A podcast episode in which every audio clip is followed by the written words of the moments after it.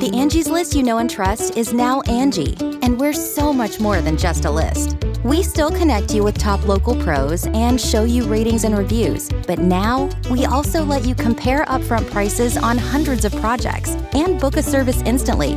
We can even handle the rest of your project from start to finish. So remember, Angie's list is now Angie, and we're here to get your job done right. Get started at Angie.com. That's A N G I, or download the app today. Angie has made it easier than ever to connect with skilled professionals to get all your jobs done well. If you own a home, you know how much work it can take, whether it's everyday maintenance and repairs or making dream projects a reality. It can be hard just to know where to start, but now all you need to do is Angie that and find a skilled local pro who will deliver the quality and expertise you need. Angie has over 20 years of home service experience and they've combined it with new tools to simplify the whole process. Bring them your project online or with the Angie app, answer a few questions and Angie can handle the rest from start to finish or help you compare quotes from multiple pros and connect instantly, which means you can take care of just about any home project in just a few taps. Because when it comes to getting the most out of your home, you can do this when you Angie that. Download the free Angie mobile app today or visit Angie.com. That's A-N-G-I dot com. G'day mates, it's Bee Buster here. And before the episode begins, I would just like to let you know that Be Scared, which is produced along with Studio 71, features scary stories from around the globe on a weekly basis that aim to fuel your nightmares with a smile.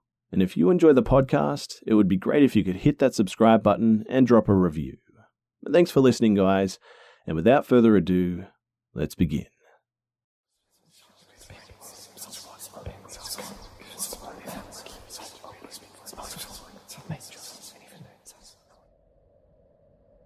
These events occurred two summers ago in the Grand Teton area. So, my boyfriend at the time, now husband, I'll call him H for this particular story, was an avid outdoorsman and also served in the military. I was an ecology major and wanted to spend more time outdoors, so he decided to take me on my first backpack, and just the two of us. For those of you who aren't familiar, the Grand Tetons are well known for their wildlife, uh, specifically grizzly bears too. My only experience with bears up to this point was watching a little black bear cross the road from the safety of my car. Seeing grizzly country signs around every corner wasn't doing much to help my nerves for sure. But anyway, on to the first incident. So, my boyfriend looked like Indiana Jones, machete hanging from his belt, large knives attached to each side of the pack, bear spray strapped to his waist. You get the picture. The beginning of our 25 mile journey was all uphill. And when in bear country, you're not supposed to make too much noise as to not startle the wildlife by accidentally sneaking up on it. And as you can imagine, going uphill while carrying a 40 pound pack makes it pretty difficult to make conversation. We were an hour in though, and almost at the top of the ascent, when I noticed that the woods had just gone completely silent, save for the rushing stream that was to our left of the trail. Silent woods, from my experience, are never a good sign. This usually indicates predators nearby. And at this point, I was in front of my boyfriend and we were about to crest the hill. For the past 20 minutes, we had not said a word to each other, having been too tired to speak. We noticed the silence at the same time, and we gave each other a sort of knowing glance. I came up over the top of the hill and I immediately froze. Sitting, not even 10 feet in front of me, in the middle of the trail, was a grizzly bear. My husband wasn't aware yet, as he was behind me, so I did the first thing that I could think of. Still in my frozen stance, I managed to take my arm and started flinging it wildly behind me, trying to get H's attention. I was too terrified to speak, and the bear went from sitting to all fours, not looking away from us once. H quickly swung me around so I was behind him, and he just started yelling. Being in the military, he knows how to yell, and the grizzly wasn't quite fazed by it, as it started to slowly walk towards us. At this point, I was on the verge of passing out from terror. Uh, this bear was about five feet in front of us when we heard a, a loud crack coming from the woods to our right. The bear heard it too, and then he just bolted towards the stream. A second crack boomed again, this time much closer than before. H said that it's probably just some falling branches, but I think we both knew that that wasn't the case. At this point, we were walking quickly up the trail in an attempt to create some distance from the grizzly, and also those strange noises. I felt the hairs on the back of my neck stand straight up, though, and at that same moment, H stopped moving in front of me. He turned around to look at me, and I turned to look behind me, and to this day, we are not sure what we saw. Back where we were standing was a, a large black or brown mass, is the only way I could describe it. It looked to be three times bigger than the already large grizzly that we had seen just a few moments before. Its back was facing us, and then it stood on its back legs, and it looked similar to a bear, but something about the shape of it was just off. At this point, it was probably stupid to run away, but this is exactly what we did. We were aware of heavy footsteps behind us, but neither of us looked back. The footsteps eventually faded, and I was a complete mess afterwards. H was doing his best to console me. Honey, this is extremely unusual. The bears usually stay away from humans. We're going to be okay. I'm sure that won't happen again. And that was enough to convince me to continue on the backpack. Not another hour later, though, we reached a clearing where we decided to take a rest and eat a snack. About a minute after we had sat down, I noticed bushes moving in a line toward the clearing, towards us. Out of the brush comes this adolescent grizzly, who looks just as spooked as I'm sure that we did. But he came straight for us. H, being the crazy nut that he is too, decided to charge back at the bear while screaming, bear spray at the ready, and luckily that did the trick, and the bear just ran off. All I could think of, though, was just my luck. But that wasn't even close to what happened the second night. So before we began our backpack, we had to let the ranger station know which trails or route we planned to take. With this information, they usually send a ranger on horseback at some point during the backpack, just to check on you and to make sure everything is okay. There were not many approved trails left for us to choose from, and it was just our luck that they were the difficult ones. And apparently, over the three days that we were on those trails, we had been the only sole hikers there. We didn't see a single other person once we were on Route 2, which is important. Anyhow, I guess we missed the ranger who came to check on us. We'd been following hoofprints the entire second day, and we hadn't seen any the day before. I had some foot problems, so we spent valuable daylight trying to adjust my boots, laces, and socks to compensate for the pain. When we started on the trail again, we had maybe uh, an hour or two of daylight left, and let me tell you that in the woods, it gets dark quickly. I was exhausted too. It was dark out, and H was the only one with a working headlamp, as mine wouldn't even turn on for some reason. We needed to find somewhere to set up camp, as we still needed to eat, and it was freezing, and the wind was blowing. It was creating a sort of howling sound as it rushed through the trees, which made it difficult to hear H or discern any of the sounds coming from the woods. After another hour of hiking through the dark, we eventually found a clearing. Well, it was more like a bowl, I would say. It looked to be about 200 meters in diameter, if I had to guess, with the sides being about 10 meters down from the trail to the bottom of the clearing. And this place was really strange. We both felt it too, though he didn't tell me how freaked he was till after we had left. There was no moonlight, so all we had was the illumination from his headlamp, our small camp stove, and the flashlight that I fished from my pack. Half of the trees were dead or fallen, just in the bowl. The vegetation everywhere was very dense. But to help alleviate my anxiousness, he started playing Ninja Sex Party out of his portable speaker. Uh, this didn't help much, quite honestly, as it just echoed off the trees, creating a, a dissonance of sounds. He also thought it would ward off any predators nearby, and I think this is when we knew that our anxiousness wasn't paranoia. At some stage, though, the silence came back. There hadn't been a single bird chirp since we arrived at the clearing. It also may have had something to do with the obnoxious music, I admit, but Because of our previous experience, we decided to turn off the music and head into the tent. Also, I really want to emphasize that it was freezing. As soon as we were situated in our sleeping bags, we began hearing deep cracks and thuds echoing from behind the tree line.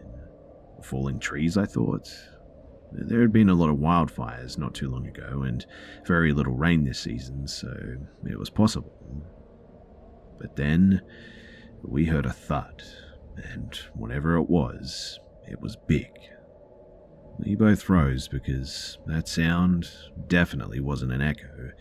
It came from inside the clearing, and definitely not a falling tree. Then we heard another thud, this time closer and much more loud. It came from right outside of our tent, and we both stopped breathing at this stage. H's hand found mine, and we clung to each other, paralyzed, when something dragged across the outside of our tent, making an indent as it went along. It was thin, almost like a, a finger, maybe. I whispered, shaking. What is it? I don't know. There shouldn't be a person. We're the only ones on the side of this mountain. I was trying my hardest to stifle sobs, trying to listen to what was outside. I could hear steps, but couldn't decipher what it was. The steps stopped, and then the whole side of the tent was slowly pushed inwards. At this point, whatever was outside knew that we were in there, so I shined my flashlight at the side of the tent, and what I saw made my blood run cold. It was the shape of a human face pressed into the tent wall.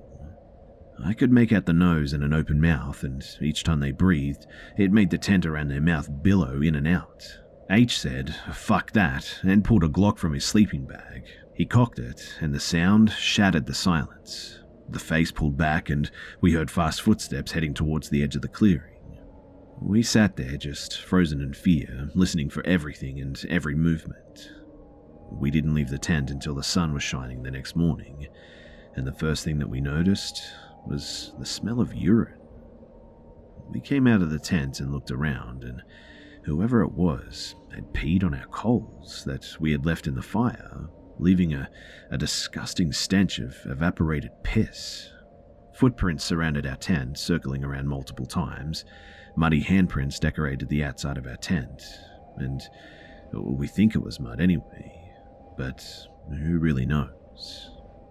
After this experience, we cut our trek short and we made our way back. We informed the rangers of what had happened, and we obviously didn't tell them, well, everything, because we would have sounded crazy, but uh, we told them that we thought that somebody was out there. I guess the takeaway, though, is that wildlife probably isn't the most dangerous thing in the back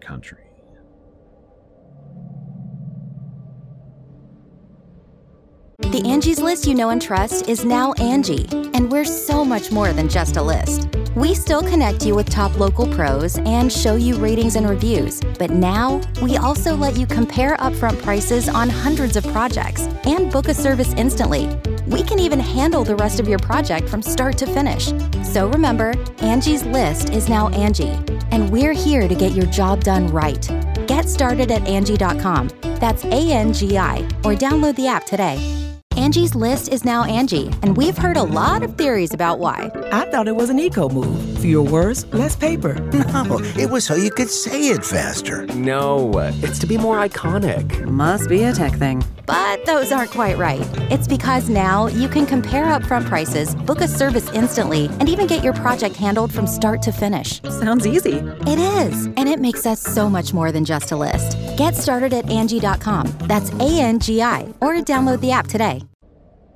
This happened three years ago, but requires some background.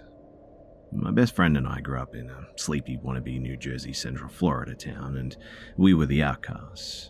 We had met in sixth grade when I overheard her talking to another classmate about bionicles, and my 11 year old self's passion at the time. But we became fast friends and soon were inseparable too. Soon began the gauntlet of sleepovers, birthday parties, and family gatherings, but we were practically siblings. She was the first person that I'd come out to as bisexual, and in turn, I was the first person that she told about being trans. Her home life was uh, tumultuous, though I can't say mine was any better. In fact, we often had a habit of taking refuge at each other's houses. Like I said, uh, we became like siblings. Now, her father was an alcoholic, strict and prone to physical discipline. Her sister was a stuck up girl who soon gravitated towards the hicks and the jocks when we entered high school, and her mother was a pseudo vegan hippie love child held over from the 80s. When I was 23, herself 22 at the time, we had another long night of sleeping over in order to let her escape yet another fight with her mother. She had recently lost her job at Walmart, and I was going into my first shift at Taco Bell the next day. On the drive home the next morning, she excitedly told me that since she now had her own vehicle, she would be applying at pizza places that were in need of a driver, and I was proud. It was the first time she hunted for a job on her own, as I'd usually been the one to coax her to apply where I was working. Not that she ever lasted very long. But anyway, my first day of training goes by quite well. My co-workers are friendly and try to get me to talk more. My manager likes to playfully embarrass me, a fat white guy, by trying to get me to talk hood to the other workers. Being a training day, it wasn't a very long shift, but I'd been up early in anticipation, and this was my first day on a job in a few months. I got home around noon and informed some of my internet friends that my first day went well, and around 5 pm, I started to bed down, drained from a good day.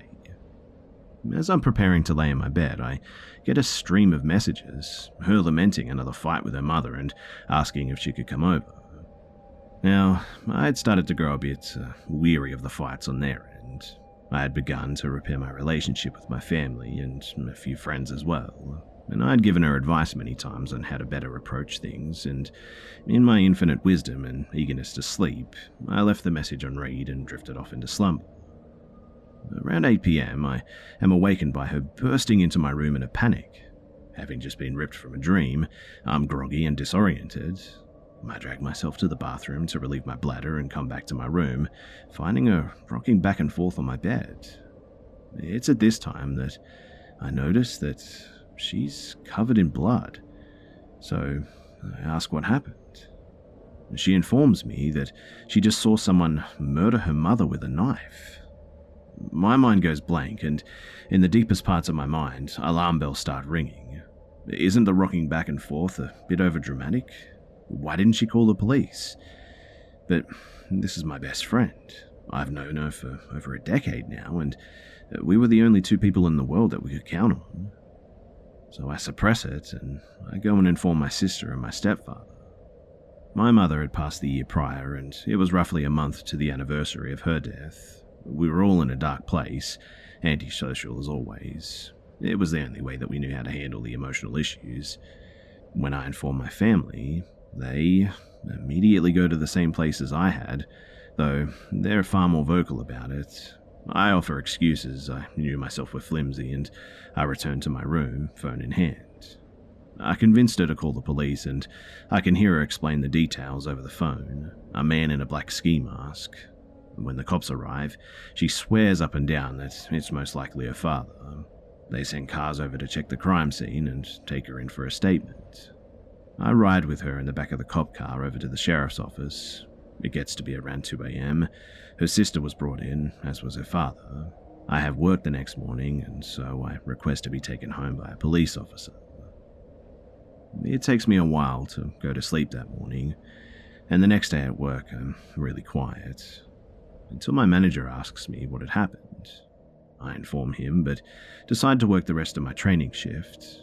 When I get home, my sister informs me she had confessed. Her mother threatened to kick her out for not being able to find a job, and in a rage, she had taken a kitchen knife and stabbed her repeatedly. My mind froze like a, a bad computer, and I turned to face my monitor.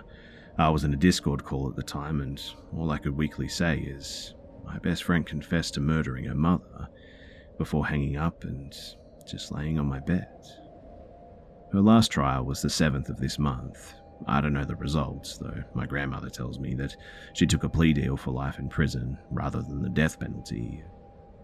I must admit that part of me uh, wants to contest that, to demand that they take the death penalty for ridding the earth of such a peaceful and caring woman's shadow. A larger part of me, though, is just glad that she's being punished at all.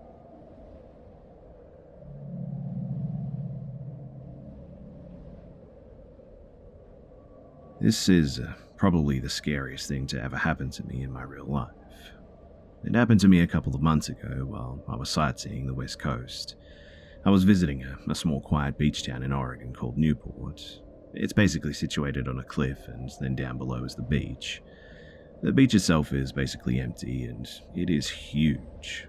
It goes for endless miles and seems like something out of a movie.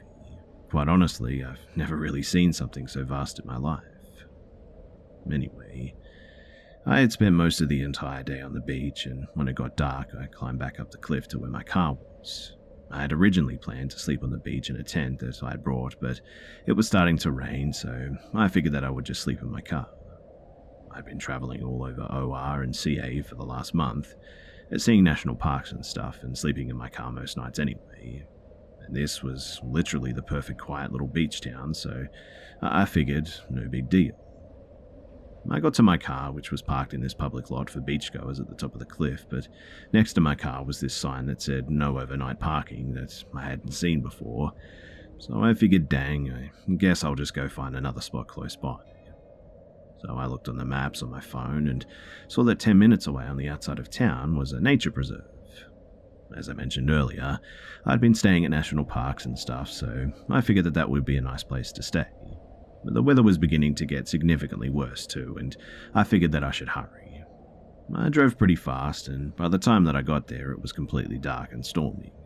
I entered the nature preserve, which was a single road that followed the cliff line on the coast for a couple of miles, with nothing but trees on one side and the beach on the other. And no cars, no house, no building, no people for what seems like forever. As I drove down the road a little ways, I began to feel a little uneasy. It all seemed a, a little creepy, and I felt really alone, but the moon was shining bright through the clouds and the beach was visible, so I figured that I should be alright. I found a great peak spot on the cliff overlooking the beach and decided to back my car up on it and take a rest. I opened up the back of my Jeep and climbed in, and eventually I fell asleep. After a few hours, I woke up. I wasn't sure what had woken me up, but I was awake now by this time, the storm had turned into a full blown monsoon. I could barely see out of my windows, the rain was so thick, but I could hear the waves of the ocean below, crashing against the beach and whatnot, and the wind was blowing so loud that my car was actually shaking. When I noticed water was pouring in through the cracks of my Jeep, and I tried to reach for my phone so that I could turn the light on, but I realized that I left it in the front of my Jeep, which was blocked off by all my luggage, and the only way to get to it was to open up the back and step outside. And I was about to open the latch to let myself out when I heard it laughter. It sounded like a, a child at first, playing, but soon I realized that it had to be someone much older. They had to be close to the car too, because it was raining so hard that there's no way that I could hear it if it was far away. At first, I figured it must be a cop trying to tell me to move on, but then again, it had to be like 3 or 4 in the morning, and why would they be all the way out here in the weather anyway? I froze to listen, and then I could tell that it was actually getting closer. I obviously wanted to look up and see what it was, but the way my Jeep was parked was backing up to the end of the cliff facing the beach, and my luggage was literally stuffed all through the rest of the vehicle, blocking all side and front windows. I was crammed way in the back, so at the time I was literally trapped and could only see out of the back window. And it was at that moment, too, that I realized just how helpless I was. Her voice grew louder and louder, and I could tell now that there was no way that this was a cop. She was laughing hysterically, like at the top of her lungs, almost screaming. By the steady increase of volume, I could tell that she was definitely coming up to my car, and then in between laughs, I heard a creepy voice say, Oh, well, well, well, what are you doing all the way out here? And at that, my heart dropped. I sat there, frozen solid. I didn't want to move. I remember thinking to myself, this is not happening. This can't be happening. But it was. With the storm raging outside my car, my phone being nowhere in reach, me being trapped in the back of the Jeep with no easy exit on the edge of a cliff in the middle of nowhere, with a maniacal laughing woman getting closer and closer, I was literally living in a full blown horror movie, and the only thing that I could do was wait. I sat there for a few moments, and then that's when I saw her. I had poked my head up just a bit to see out of the tiny space of the visible window that looked to the side of my vehicle, and about 10 feet or so from the Jeep, I could see through thick rain and heavy fog a woman standing there, facing, not me, thank God, but the edge of the cliff towards the beach. Her arms were flailing up and down rapidly like a bird, and her head was twitching increasingly fast all over in irregular patterns. Her clothes were ripped and her voice was broken, and I mean, she literally looked like the zombies on The Walking Dead. I couldn't move. Literally, all the fear was built up in my head of what the source of this hysterical laughter may be coming from in that true moment. I tried rationalizing the situation to myself, like she's on drugs and has lost her mind, or this is someone joking, or literally anything, but every time I tried, I would peek up and see this as something just unexplainable. I mean, it made no sense. How the hell would someone be out here in what I'm pretty sure was a Category 5 monsoon, miles away from anything, no car, freezing temperature, standing up, screaming in the dead of night? I found it hard to believe myself, but there she was. She kept laughing hysterically, shaking her body all over as if she was fully possessed. I couldn't understand what words she was actually shouting in between the laughs, but it sounded demonic, and I was truly mortified. By the grace of God, I ended up finding a significantly large hunting knife stowed away in the bag next to me in the back of the Jeep, and after taking one last good look at the bewildered wild devil witch woman, I decided that it was time to say a prayer and try my best to sleep. I honestly don't know how I managed to do that. I don't think I got much in the end because, if I remember right, she probably stayed there for another 30 minutes, howling at the moon, but Somehow I did, and the next morning when I woke up, I slowly stepped out of the Jeep, knife in hand, of course, and I looked around, and there was nobody there. It was almost as if it had never even happened. The sun was shining now, and the beach was calm. It was just me, and me alone. And it was time for me to get the hell out of here.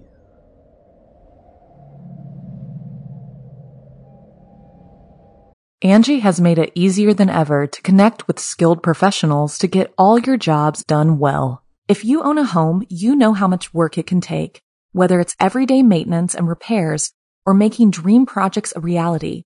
It can be hard just to know where to start, but now all you need to do is Angie that and find a skilled local pro who will deliver the quality and expertise you need.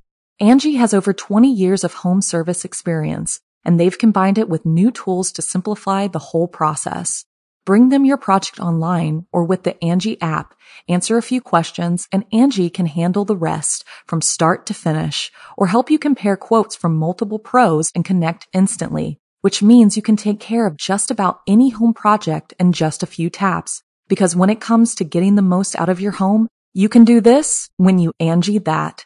Download the free Angie mobile app today or visit Angie.com. That's A-N-G-I dot com. You can live out your MasterChef dreams when you find a professional on Angie to tackle your dream kitchen remodel. Connect with skilled professionals to get all your home projects done well. Inside to outside, repairs to renovations. Get started on the Angie app or visit Angie.com today. You can do this when you Angie that. This story happened slightly over 20 years ago, back when I was 16. Uh, during this time, I lived with my mum and stepdad in a remote area, 70 miles west of Las Vegas, Nevada. So I had gone out to visit my friends, being allowed to drive myself for the first time ever. I had a lovely time watching a movie and getting food together until it was time for me to head home. The curfew I was given was 10 pm with the caveat that if I was running late for any reason, to find a payphone and call. The night wrapped up around me and my old 71 Chevy pickup as there were no streetlights or houses for most of my way home. As I pulled up for the first two of the stop signs, I could see an older sedan. Old cars are still pretty common in that area. Stopped with its hazards on. I pulled up behind it and waited as a, a man in his 30s or 40s started walking towards me from the driver's side. Even at this point, I didn't have any alarm bells going off. Being in the middle of the desert, providing assistance to stranded people was pretty common here. People rapidly get into severe problems there, but not having enough water when a vehicle breaks down or not realizing that, well, it's a desert, people die wandering delirious away from the highway trying to find help. So it was pretty common to stop and help others. Anyhow, I rolled down my window, and as he came abreast to my door, I could immediately smell the liquor on him. I could also see another man in the passenger seat, and as this was before anyone that I knew had cell phones, and the nearest payphone was like a good 10 minutes drive ahead, I didn't have a way to call the cops on a drunk driver immediately. But the man explained that his car stalled and asked if I could help them out.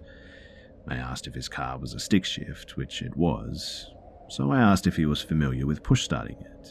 He said yes, so I agreed as gently as I could to push their car with my truck while they turned the engine over. For anyone that isn't familiar with this, it's a way to start a manual car that's having a battery or starter issue, specifically to, to get it somewhere to work on it. I knew my truck would be fine, and I didn't feel like it would be wise to get out and try and push their car physically. And push starting the car worked without a hitch, but here's where things went south. They get back out and they thank me. Then they invite me to hang out and have some fun with them. I decline, obviously. They pull off to the side of the road and I continue on my way. But then they start following me. So here I am. It's really late. I'm running late because I stopped to help them.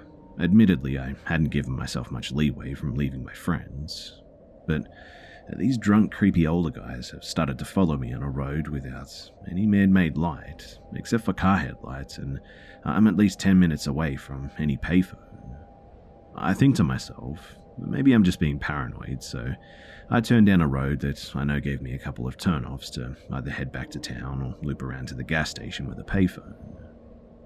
And the car follows directly behind me. I'm now thinking, crap, I could be in trouble, so I take another turn that only leads to a couple of houses at the end of the road, and they turn behind me. I take another turn to loop around back to head to the station, and they follow again, so at least I know now that they're definitely following me and not just heading home. At this point, my heart is pounding, and I decided to try something to lose them. I pull to the side of the road, and I see them pull up behind me, I wait as the driver gets out of the car and begin walking towards me. His companion also gets out and starts walking towards me as well. I wait until they almost get to the tailgate, and then I floor it. My wheels dig into the rocks and flick dirt everywhere, causing a cloud behind me, and with the lead way, I head towards the gas station. When I get there, the gas station is deserted, but the payphone is showered in the light from the gas pumps. I call home and explain what happened and why I was running late. My stepdad asked if the gas station worker could be seen, and I let him know that I couldn't see him behind the counter. He was probably in the back. I wasn't in any trouble, but I was asked to hurry home quickly. In the end, I got home safely, which I'm very thankful for. And while I don't know exactly what those two guys were up to, I'm pretty sure it was no good.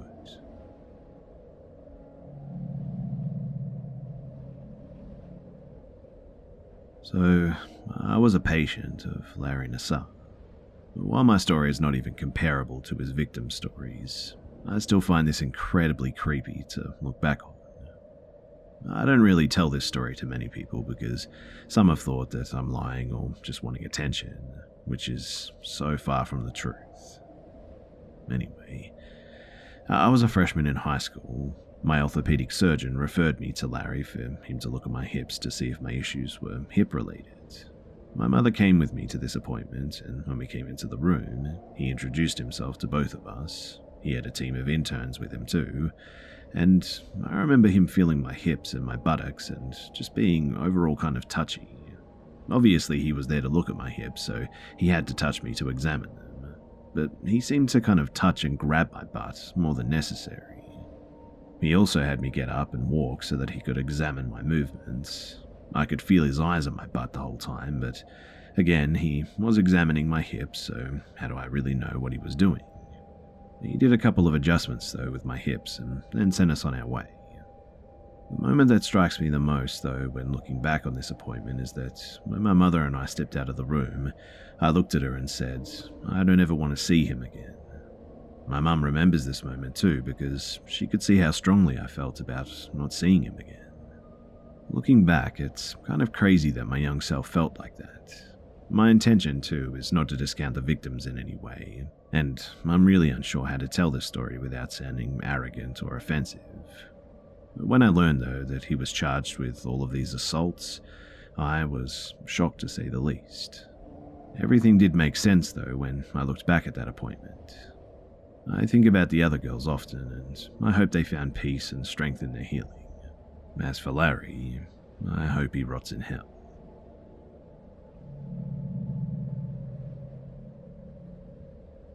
This was maybe five or six years ago now. So, after meeting with a couple of friends who were stationed near the bar, my friend Robin and I decided to end girls' night early, uh, at 1am. I'm uh, horrible with street names too, so bear with me. We went to Rocket Bar, so you know it was near there, but we got in the car and started pulling out. We're driving a bit slow because we're not too familiar with the area, so we didn't want to miss any turns. I had the window rolled down because when I drink, I get a bit flushed. The streets that we were on, though, were a bit dead at the time. But then we heard a yell and some really loud ass crying. It was clearly a lady's voice, so we slowed down to see what was going on. Robin was driving and I was in the passenger seat. On our right, we saw this lady stumble out of the street holding her chest and crying. Robin locked the doors and cautiously rolled my window up, leaving only an inch open. And thank God that that happened. The lady came right up to my window and said, I need help. I asked, What's wrong, honey? She kept repeating, I need help, just over and over again. Me, being a naive idiot, put my hand on the door like I'm about to open it, only to be grabbed by Robin whispering, Don't open that door. The lady who had been mumbling, I need help, repeatedly like she was slurring, saw Robin stop me, and her eyes opened wide as hell, and she started yelling, I need help, let me in. We started yelling, Stop that, and the lady started yanking at my door handle, and Robin said, Oh, hell no, and we started pulling away. I shit you not, too, the next 30 seconds were terrifying. The lady yelled to someone, they're leaving, and we saw two guys run out from a car parked a few cars behind us on the right. Robin sped away like a scene in an action movie. We looked in a rearview mirror and saw the three of them standing in the street. And the moral of this story is please be careful. I can't imagine what would have happened to my dumbass if it weren't for my friend that night. I know it's in a lot of us to want to help other people, but there's a lot of people out there who disguise themselves to do us harm. Be aware of your surroundings and lock your doors in DC, because, like me, it may just save your ass one night.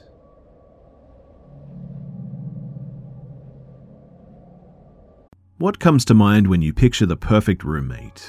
One who comes when you call, one who doesn't forget to lock the doors, one who doesn't steal your milk just a little bit at a time, hoping you won't notice. At apartments.com, they understand that. When it comes to roommates, a pet can be your best bet. They're easygoing, eat what you serve them, and never clog the toilet. That's why they have the most pet friendly rental listings on the internet. And with instant alerts, you'll know the moment your perfect pet friendly place becomes available. So, when you need a place that's pet friendly and human tolerant, check out apartments.com, the place to find your pet friendly place. Before I begin, yes, I made a lot of dumb decisions. Yes, I should have probably called the police, but here it goes. So, when I was around 15, I lived alone in a two story house. Although there were bedrooms upstairs, I would always sleep on the living room couch. This was for two reasons. One, it was the central location of the house, so I could hear everything, and two, it was actually equidistant from every exit. So one night, at around two in the morning, I'd say, I heard somebody jiggling the front doorknob. It was a slow, cautious jiggling, like they were trying to not be heard, and when the door didn't open, they didn't stop. The jiggling slowly became less cautious and more irritated. They persisted for at least two minutes. They then went to the back door, which was also locked. I didn't want to call the police because I was an unemancipated minor living alone. I didn't want to be placed in foster care, and I didn't want my parents in trouble for neglect. Eventually, though, the jiggling stopped, and I stayed up that night, waiting for them to try other entrances, but nothing happened. A few nights passed, and I woke up to the sound of a door opening upstairs. The doors in the house would really stick, so they took a lot of force to open, and when you popped them loose, they made a kind of loud scrape or a pop or shutter noise kind of thing. At the time, I was actually taking sleeping pills as well, and it made it hard to fully awaken. And at the time, I would also sometimes only awaken with sleep paralysis, so that meant that I couldn't quite determine whether or not I dreamt the sound or whether I'd actually awoken from it. I started to fall back asleep, and I thought that I heard the doors close, like grinding of wood rubbing together.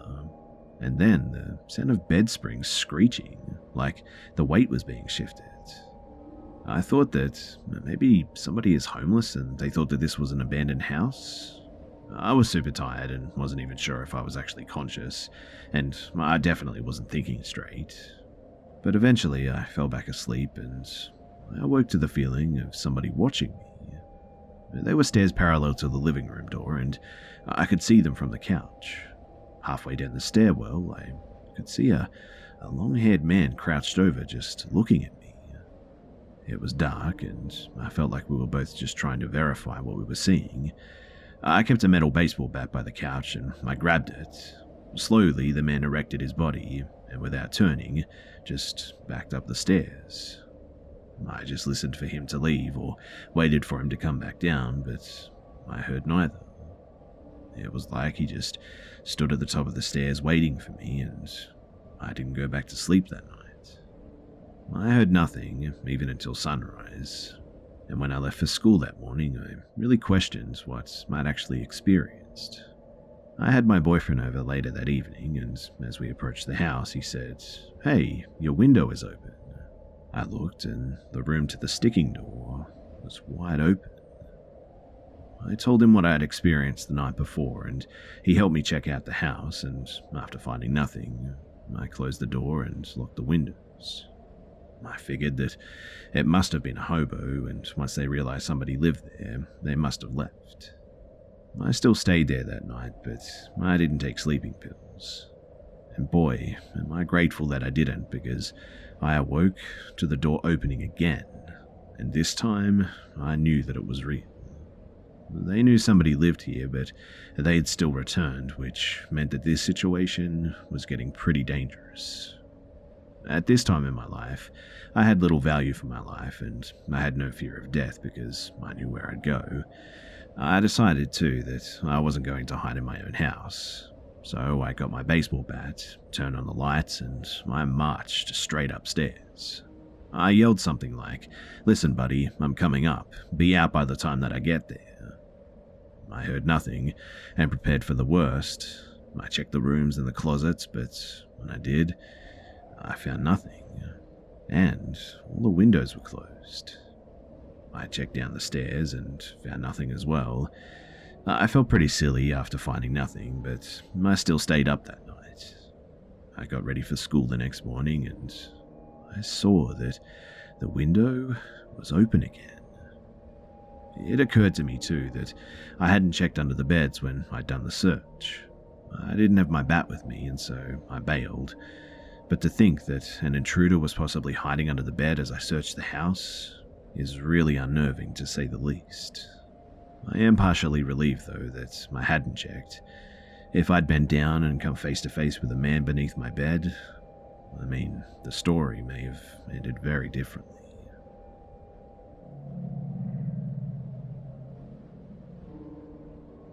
So, something really disturbing has started to happen after a joke me and my significant other started. A while back, about a week or two ago, I think, my other half was in the kitchen making dinner for us, and I jokingly, but in a very unusual way, said yum yum as I looked at what she was making. Then, about um, a day or two later, I think it happened.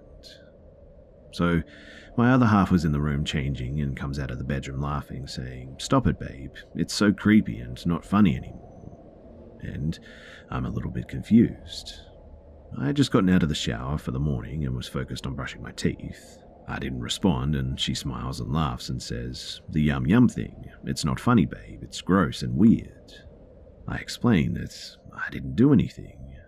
And they say, jokingly, this is all in good spirit, mind you, that I'm totally full of crap. Well, today it happened again, but this time I heard it too. It's not right and it's scary and we're freaking out. It was in our bedroom, yum yum again, and it sounds just like me. Now, there is some deep history to our house Ouija boards and past murders before we moved in and such, but this is new and it's beyond explaining just how unsettling this is. I'll update too if we maybe can get some audio of it or something, but for now, do any of you guys have any ideas of what this is and what we can do about it?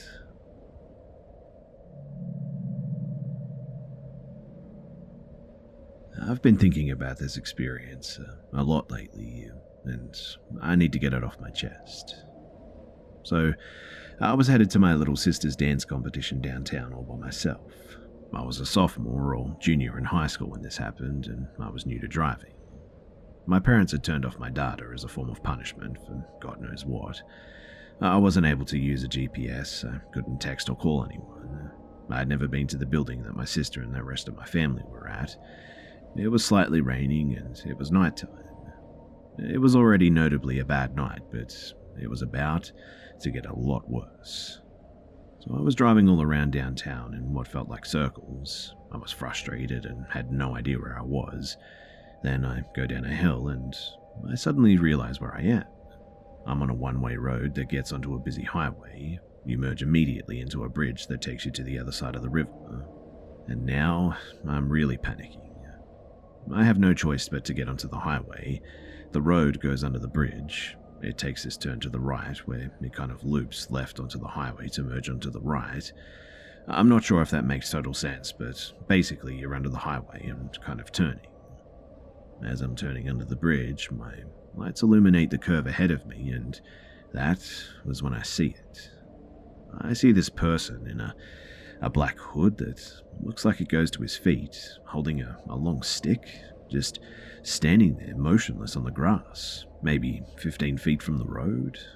I remember screaming out of shock that someone was there, but then out of fear and kind of disbelief.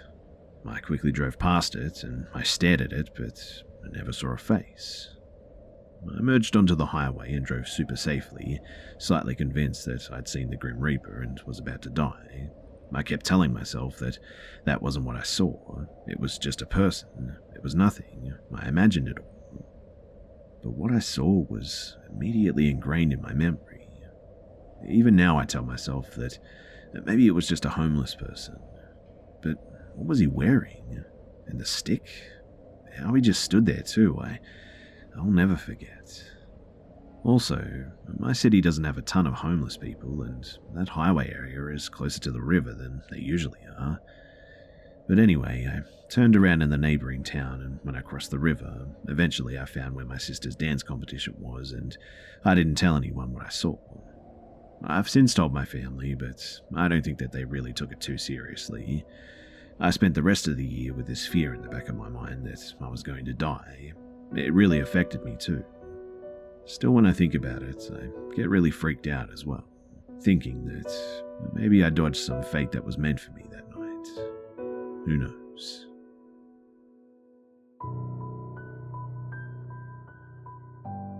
G'day, mates, it's B Buster here.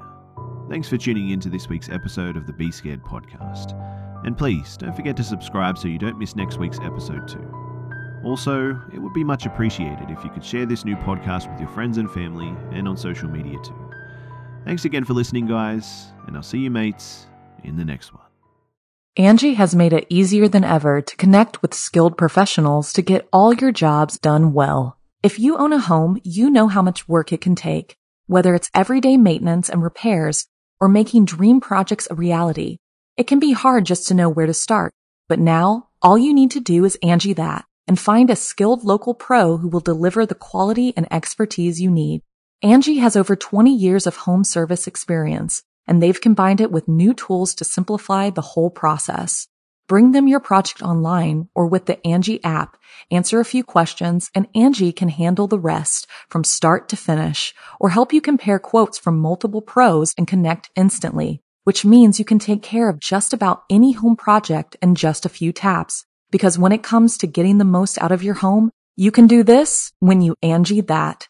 Download the free Angi mobile app today or visit Angi.com. That's A-N-G-I dot com. Angie's list is now Angi, and we've heard a lot of theories about why. I thought it was an eco move. Fewer words, less paper. No, it was so you could say it faster. No, it's to be more iconic. Must be a tech thing. But those aren't quite right. It's because now you can compare upfront prices, book a service instantly, and even get your project handled from start to finish. Sounds easy. It is, and it makes us so much more than just a list. Get started at Angi.com. That's A N G I, or download the app today. The Angie's list you know and trust is now Angi, and we're so much more than just a list. We still connect you with top local pros and show you ratings and reviews, but now we also let you compare upfront prices on hundreds of projects and book a service instantly. We can even handle the rest of your project from start to finish. So remember, Angie's list is now Angi, and we're here to get your job done right. Get started at Angi.com. That's A N G I, or download the app today.